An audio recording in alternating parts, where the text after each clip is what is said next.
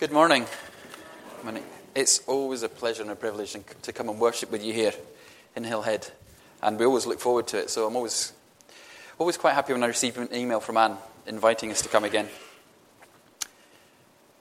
This is a bit of a strange week, I sometimes think, as Christians, that we forget. Thursday was the 40th day since Easter. It was the Feast of Ascension. It was the day in which Jesus, who promised to always be with us, left. He said, I will always be with you, and the first thing he did was to disappear. It doesn't seem to make sense.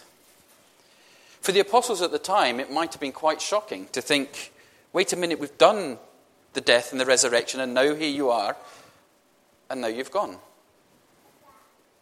For then, the 10 days between the ascension and Pentecost must have seemed like forever. We gather today in the presence of one who has ascended but has yet to return. We gather as a people who have received the promise but have yet to see that promise fulfilled. We are pilgrims on a journey. And it may be that this week the journey has been easy for you. And rejoice. It may be that this week has been hard. And the Lord's presence is what you have needed to see you through. We rejoice in the Lord and thank Him for the encouragement. We look for His comfort when we are hurting. We look for His healing. When the people of Israel wandered through the desert, having been freed from slavery, before they entered Israel, they were sustained physically by manna, bread that came from heaven. Today we gather to worship the one who called himself the bread of life. Let us pray. Heavenly Father, we gather here as a people drawn together who live in your presence. A people who know that you've been with us each moment of every this week. Lord, for some of us, your presence is a comfort. And we pray, Lord, that in your wisdom you would encourage and heal those of us who need it. For some of us, Lord, there are times when knowing that you're with us causes us to feel shame. And for those times, Lord, we ask your forgiveness and rejoice to know that it will be received. For, Lord, we gather here knowing your continual acceptance of us and your desire to see us restored and renewed. As we approach you, Lord, may you strengthen your spirit within us that makes us one with you and one body with each other. May we be prepared and willingly surrender that which divides, forgiving as you forgave, and strengthen those things in us that unite us, showing compassion on others as you have shown compassion and served us. That we may live as your Son, our Lord, prayed, in the promise that you've made us to be one, as you and the Heavenly Father are one.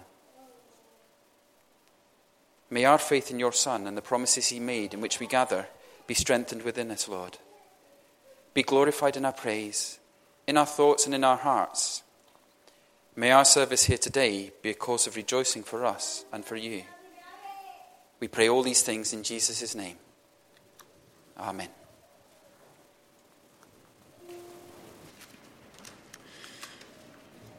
The reading this morning is from John chapter 6, and it's verses 1 to 71.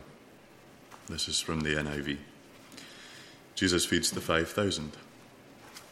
Sometime after this, Jesus crossed to the far shore of the Sea of Galilee, that is, the Sea of Tiberias, and a great crowd of people followed him because they saw the signs he had performed by healing the sick. Then Jesus went up on a mountainside and sat down with his disciples. The Jewish Passover festival was near. When Jesus looked up and saw a great crowd coming toward him, he said to Philip, where shall we buy bread for these people to eat? He asked this only to test him, for he already had in mind what he was going to do. Philip answered him, It would take more than half a year's wages to buy enough bread for each one to have a bite. Another of his disciples, Andrew, Simon Peter's brother, spoke up. Here is a boy with five small barley loaves and two small fish. But how far will they go among so many? Jesus said, Have the people sit down. There was plenty of grass in that place, and they sat down. About 5,000 men were there. Jesus then took the loaves, gave thanks, and distributed to those who were seated as much as they wanted. He did the same with the fish. When they had all had enough to eat, he said to his disciples, Gather the pieces that are left over, let nothing be wasted. So they gathered them and filled twelve baskets with the pieces of the five barley loaves left over by those who had eaten. After the people saw the sign Jesus performed, they began to say, Surely this is the prophet who has come into the world. Jesus, knowing that they intended to come and make him king by force, withdrew again to a mountain by himself. Jesus walks on the water. When evening came, his disciples went down to the lake, where they, had got, where they got into a boat and set off across the lake for Capernaum. By now it was dark, and Jesus had not yet joined them. A strong wind was blowing, and the waters grew rough. When they had rowed about three or four miles, they saw Jesus approaching the boat, walking on the water, and they were frightened. But he said to them, It is I, don't be afraid. Then they were willing to take him into the boat, and immediately the boat reached the shore where they were heading. The next day, the crowd that had stayed on the opposite shore of the lake realized that only one boat had been there, and that Jesus had not entered it with his disciples, but that they had gone away alone. Then some boats from Tiberias landed near the place where the people had eaten the bread after the Lord had given thanks. Once the crowd realized that neither Jesus nor his disciples were there, they got into the boats and went to Capernaum in search of Jesus. Jesus, the bread of life. when they found him on the other side of the lake, they asked him, Rabbi, when did you get here? Jesus answered, Very truly, I tell you, you are looking for me not because you saw the signs I performed, but because you ate the loaves and had your fill. Do not work for food that spoils, but for food that endures to eternal life, which the Son of Man will give you. For on him God the Father has placed his seal of approval. Then they asked him, What must we do to do the works God requires? Jesus answered, the work of God is this to believe in the one he has sent. So they asked him, What sign then will you give that we may see it and believe you? What will you do? Our ancestors ate the manna in the wilderness, as it is written, He gave them bread from heaven to eat. Jesus said to them, Very truly I tell you, it is not Moses who has given you the bread from heaven, but it is my Father who gives you the true bread from heaven. For the bread of God is the bread that comes down from heaven and gives life to the world. Sir, they said, always give us this bread. Then Jesus declared, I am the bread of life. Whoever comes to me will never go hungry, and whoever believes in me will never be thirsty. But as I told you, you have seen me, and still you do not believe. All those the Father gives me will come to me and whoever comes to me I will never drive away. For I have come down from heaven not to do my will, but to do the will of him who sent me. And this is the will of him who sent me, I shall lose none of all those he has given me, but raise them up at the last day. For my Father's will is that everyone who looks to the Son and believes in him shall have eternal life, and I will raise them up at the, at the last day. At this, the Jews there began to grumble about him because he said, I am the bread that came down from heaven. They said, Is this not Jesus, the son of Joseph, whose father and mother we know? How can he now say, I came down from heaven? Stop grumbling among yourselves, Jesus answered. No one can come to me unless the Father who sent me draws them, and I will raise them up at the last day. It is written in the prophets, they will all be taught by God. Everyone who has heard the Father and learned from him comes to me. No one has seen the Father except the one who is from God. Only he has seen the Father. Very truly, I tell you, the one who believes has eternal life. I am the bread of life. Your ancestors ate the manna in the wilderness, yet they died. But here is the bread that comes down from heaven, which anyone may eat and not die. I am the living bread that came down from heaven. Whoever eats this bread will live forever. This bread is my flesh, which I will give for the life of the world. Then the Jews began to argue sharply among themselves How can this man give us his flesh to eat? Jesus said to them, Very truly I tell you, unless you eat the flesh of the Son of Man and drink his blood, you have no life in you. Whoever eats my flesh and drinks my blood has eternal life, and I will raise them up at the last day. For my flesh is real food, and my blood is real drink. Whoever eats my flesh and drinks my blood remains in me, and I in them. Just as the living Father sent me, and I live because of the Father, so the one who feeds on me will live because of me. This is the bread that came down from heaven. Your ancestors ate manna and died, but whoever feeds on this bread will live forever. He said this while teaching in the synagogue in Capernaum. On hearing it, many of his disciples said, This is a hard teaching. Who can accept it? Aware that his disciples were grumbling about this, Jesus said to them, Does this offend you? Then what if you see the Son of Man ascend to where he was before? The Spirit gives life, the flesh counts for nothing.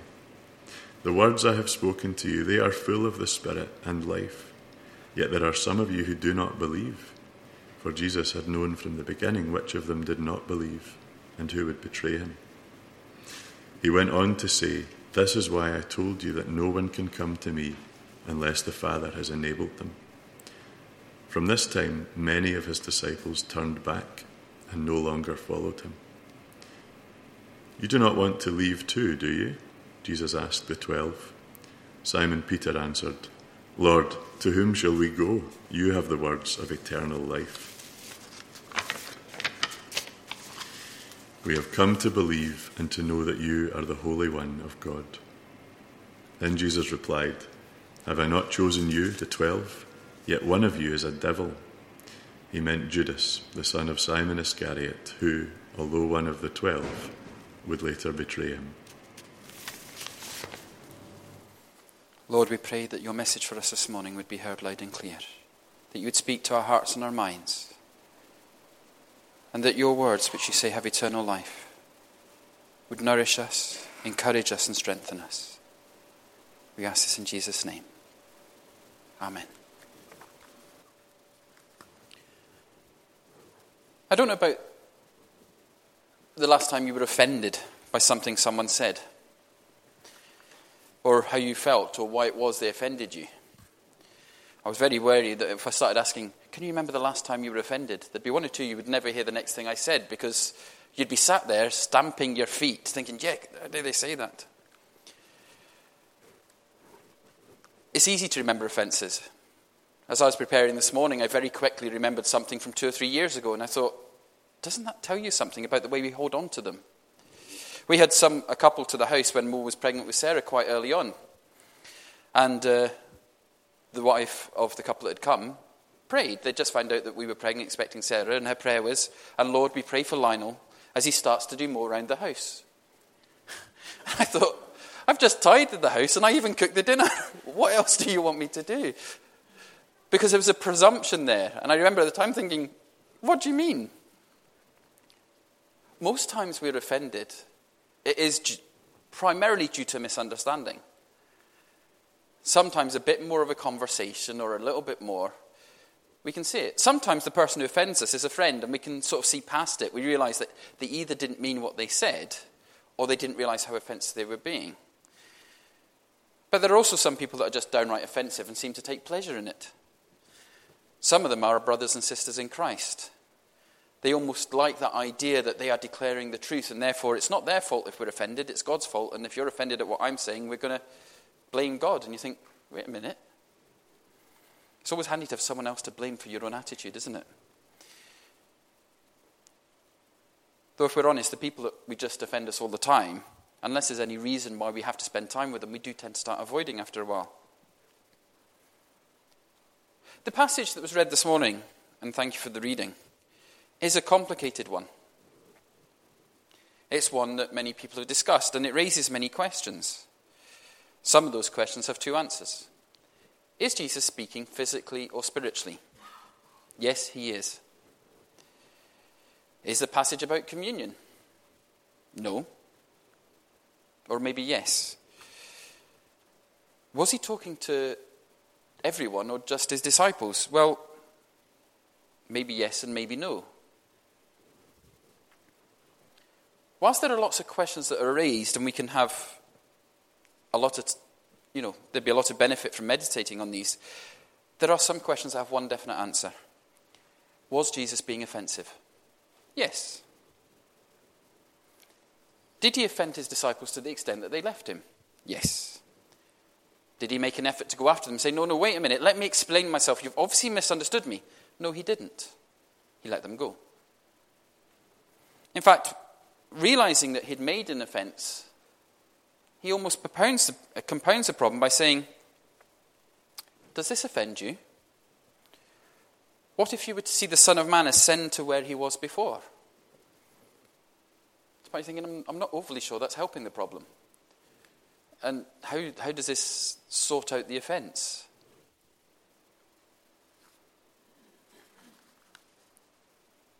The context of the passage is the preparation for the Passover.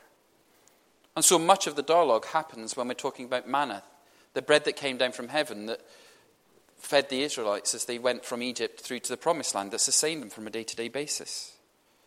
The chapter begins with Jesus feeding the 5,000.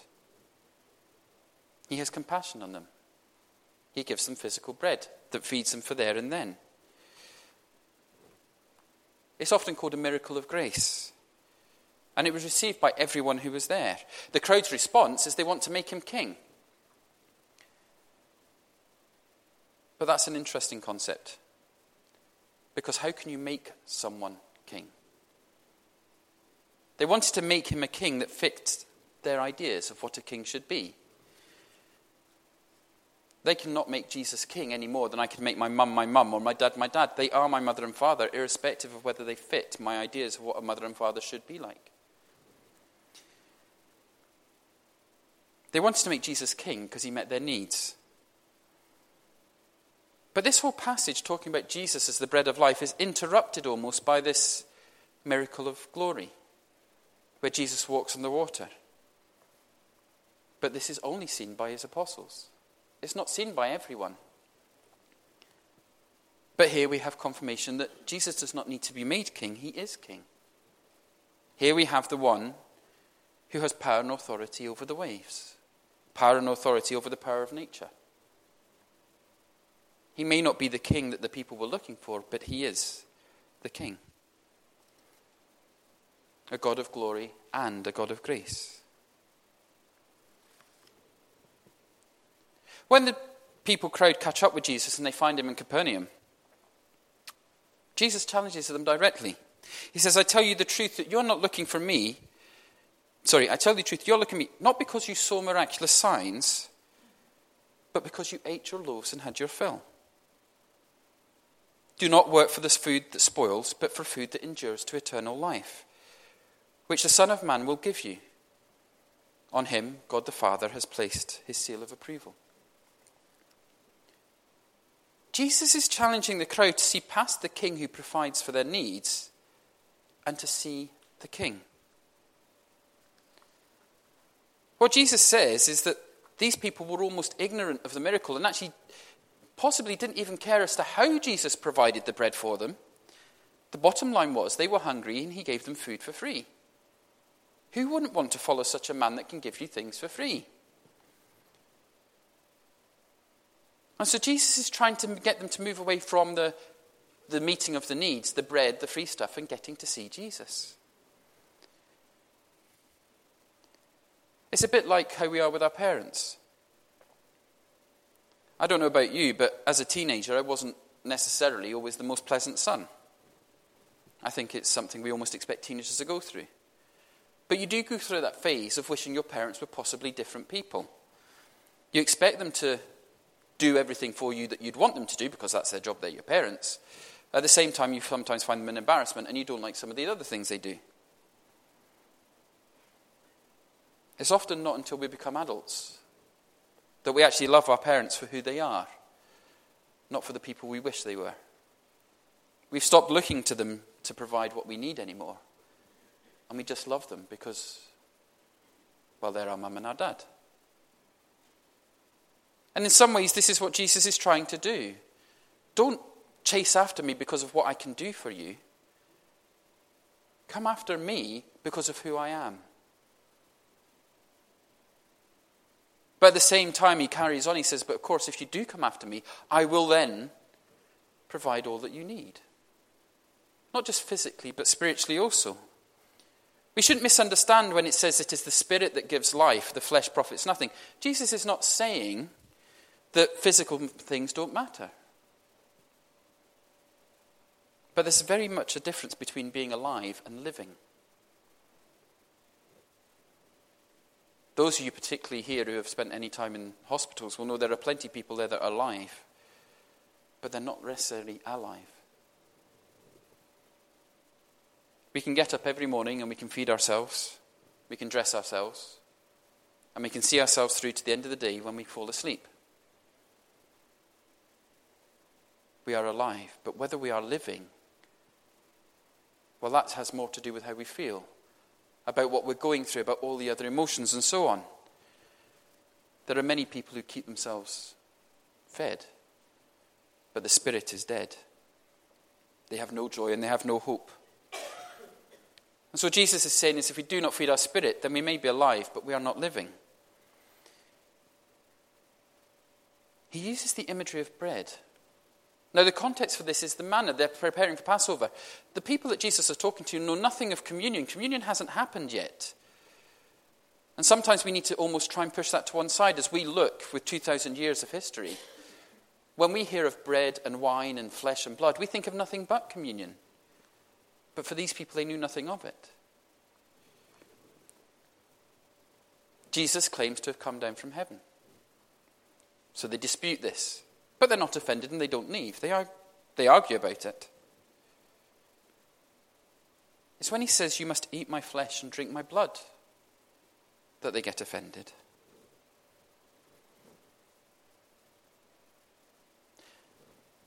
I'm never convinced, and I never have been, that even in the first century Israel, that the people that Jesus was talking to were so ignorant to think, oh, he's expecting us to eat him. The idea that Jesus was promoting some form of cannibalism, I think, would have been repulsive to anyone at any time. I mean, after all, we sang, Taste and see that the Lord is good. Not one of us jumped up and thought, How dare you suggest such a horrendous idea? Jesus says in the Beatitudes, hunger and thirst for righteousness' sake. No one says, What a stupid thought.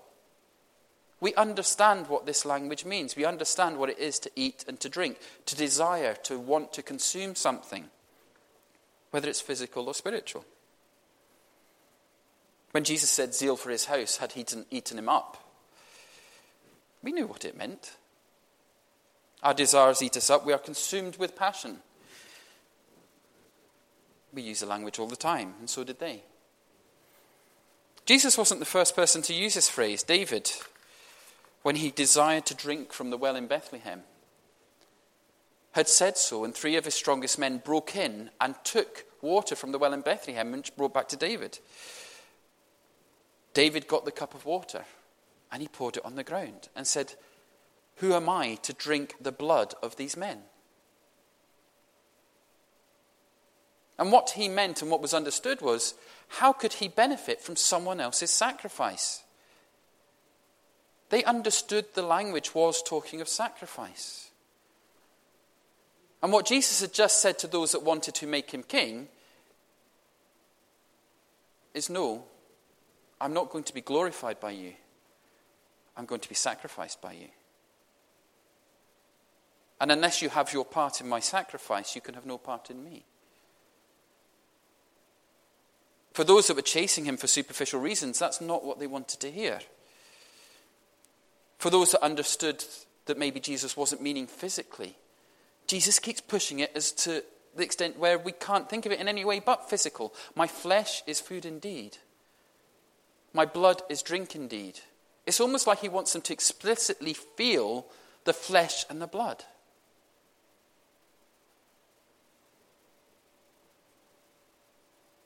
Well, part of that is because Jesus' sacrifice was real. When Jesus became born as a child, he took on flesh and blood. Everything he did was in the physical, it was in flesh and blood. His torture, his sacrifice, his resurrection and ascension were physical. And they needed to be so.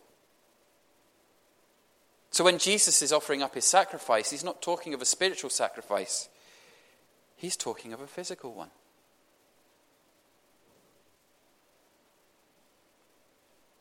But why did he say it in such an offensive manner? Why was it when so many people left him, he didn't go after them? Well, on the one hand, maybe he was using the ploy that many rabbis did to separate the real disciples from the ones that weren't so sure. I sometimes think that Jesus, knowing what he was about to go through, wanted only those around him who were able to stomach what was coming up. But there is also a truth here that I think many of us need to face. That as we proclaim the name of Jesus, as we desire Christ to be in our lives, we need to take that which offends us along with that which we find palatable. For each one of us, there is an aspect of Christ that offends us. And you might be offended by me making that suggestion.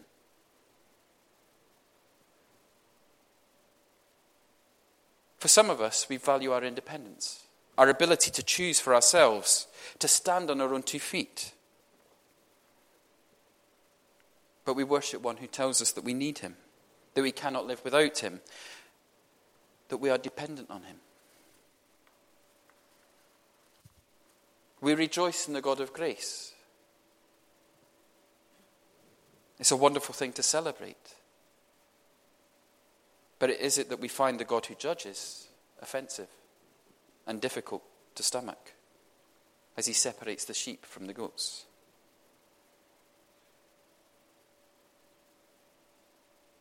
For those of us that have done our best to live an upright life, to do all that we can to please others, to do all that we can to please our Lord,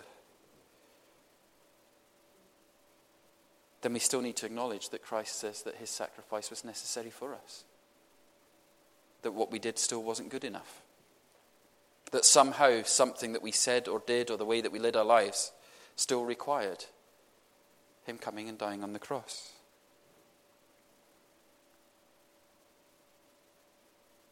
We accept Christ's forgiveness. We thank Him for His love. But we also need to accept His forgiveness and love for those that have hurt us, for those that have abused us, for those that caused the pain. Behold, I lay in Zion a stumbling stone, a rock of offense, and whoever believes on him will not be put to shame.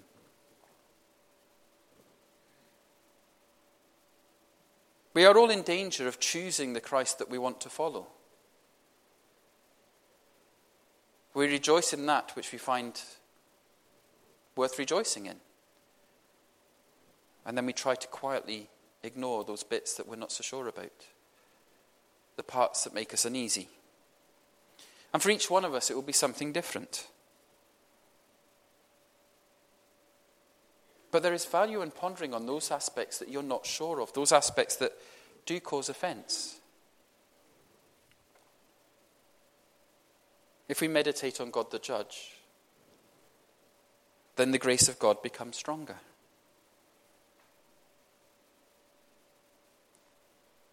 If we meditate on why God wants us to change, then his love for us for who we are grows. Often, on focusing on that which we find sour, that which is sweet becomes sweeter. But ultimately, for all of us, we worship the one who said he would never leave us and always be with us. Yet left. And despite his promises, has yet to return. Jesus' ascension into heaven was confirmation of where he had come from. But it also reminds us that he's not here. But as with the other offences, it's as we consider the absence of the incarnate Christ that our understanding of Pentecost and the need for his Spirit becomes stronger.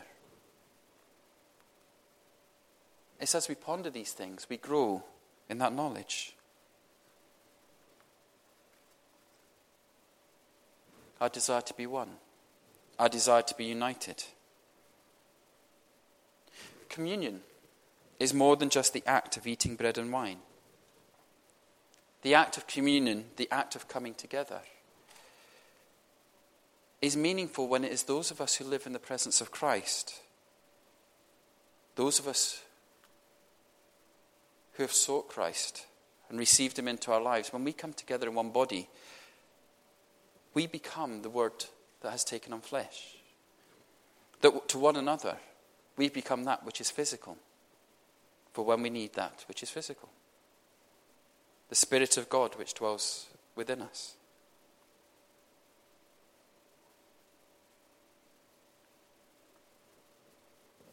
But there is the promise. If we can consider that which offends us, then there is the promise of eternal life. When Jesus was crucified, it was seen by all, but his resurrection was seen by his disciples.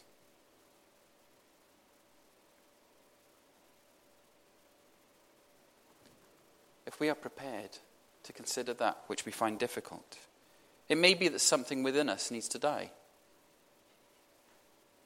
but we are promised this resurrection to new life. If we are able to consume that which we find offensive, then the more we will see of that which is glorious. The more we desire Christ for who he is and not for what we hope him to be, the greater he will become.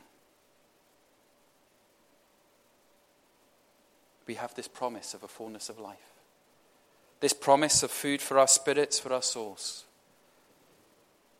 we are encouraged. Taste and see that the Lord is good.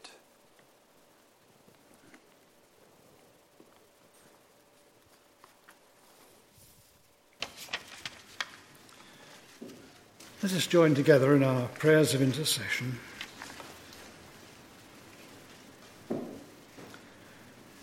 Gracious God, we thank you that we have a new parliament, freely, freely elected, with many new MPs keen to solve problems in our society and in the world at large. So, our first prayers this morning are for the government and all our members of parliament, that they may act with integrity and stamina to analyse realistically the aspirations and needs of all parts of our nation, all groups in our society. Not discouraged by the complexity of practices that have grown up over many generations. Not biased in favour of one group or another. Not seeking party advantage or short term gain but diligent in pursuit of lasting solutions that ensure social justice and the well being of all our people. We pray for leaders in industry, commerce, and community affairs, and especially for all parties that must choose new leaders in the coming weeks and months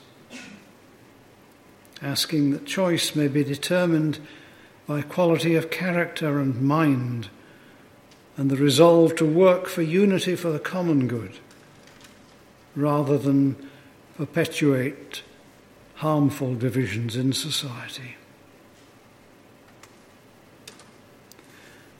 Lord God, we recognize our privileged position in a world where many are homeless, hungry, poverty stricken and face the inability or indifference of those who should be their support. The conflicts in so many lands have turned active, enterprising citizens into refugees in their thousands. Many seemingly forgotten for months or years in camps with limited facilities and resources. We pray for international generosity for host countries which can ill afford to provide shelter and food. And thank you for all agencies of compassion, for the individuals who go to the world's difficult places to serve in the Spirit of Jesus Christ, and for those who in Christian Aid Week and such like devote themselves to calling on neighbours or strangers, asking them to express their compassion in a generous gift. At this time, we offer special prayers for the people of Libya, left in turmoil after a ruthless dictatorship that left no pattern of social cohesion to follow. And for those who take dangerous journeys in search of personal liberty. We pray for the people of Nepal, normally so cheerful in their poverty, who now harbour fears of further earthquakes and face the daunting task of rebuilding their homes and communities with few resources for the task. We thank you for the Christian communities in that land, built up over many years and now able to offer socially valuable service. And we pray that they may receive the international help needed to rebuild lives and communities. And we pray for no resumption in conflict in Burundi, so sadly divided by racial conflict years ago. Lord God, may those of us unable to be active in the work of relief and support of the needy be generous in our giving and our prayers for powerful efforts to improve the lot of such nations. We gather together our Christian concerns in the words of St. Francis of Assisi Lord, Make us instruments of your peace. Where there is hatred, let us sow love. Where there is injury, pardon. Where there is discord, union. Where there is doubt, faith. Where there is despair, hope. Where there is darkness, light. Where there is sadness, joy for your mercy and your truth's sake, we offer these prayers in the name of Jesus Christ our Lord. Amen. May the Spirit of our Heavenly Father, who raised Jesus from the dead, be alive in us. May the Lord Jesus fill us with the hope of his return, and may we see his kingdom here on earth.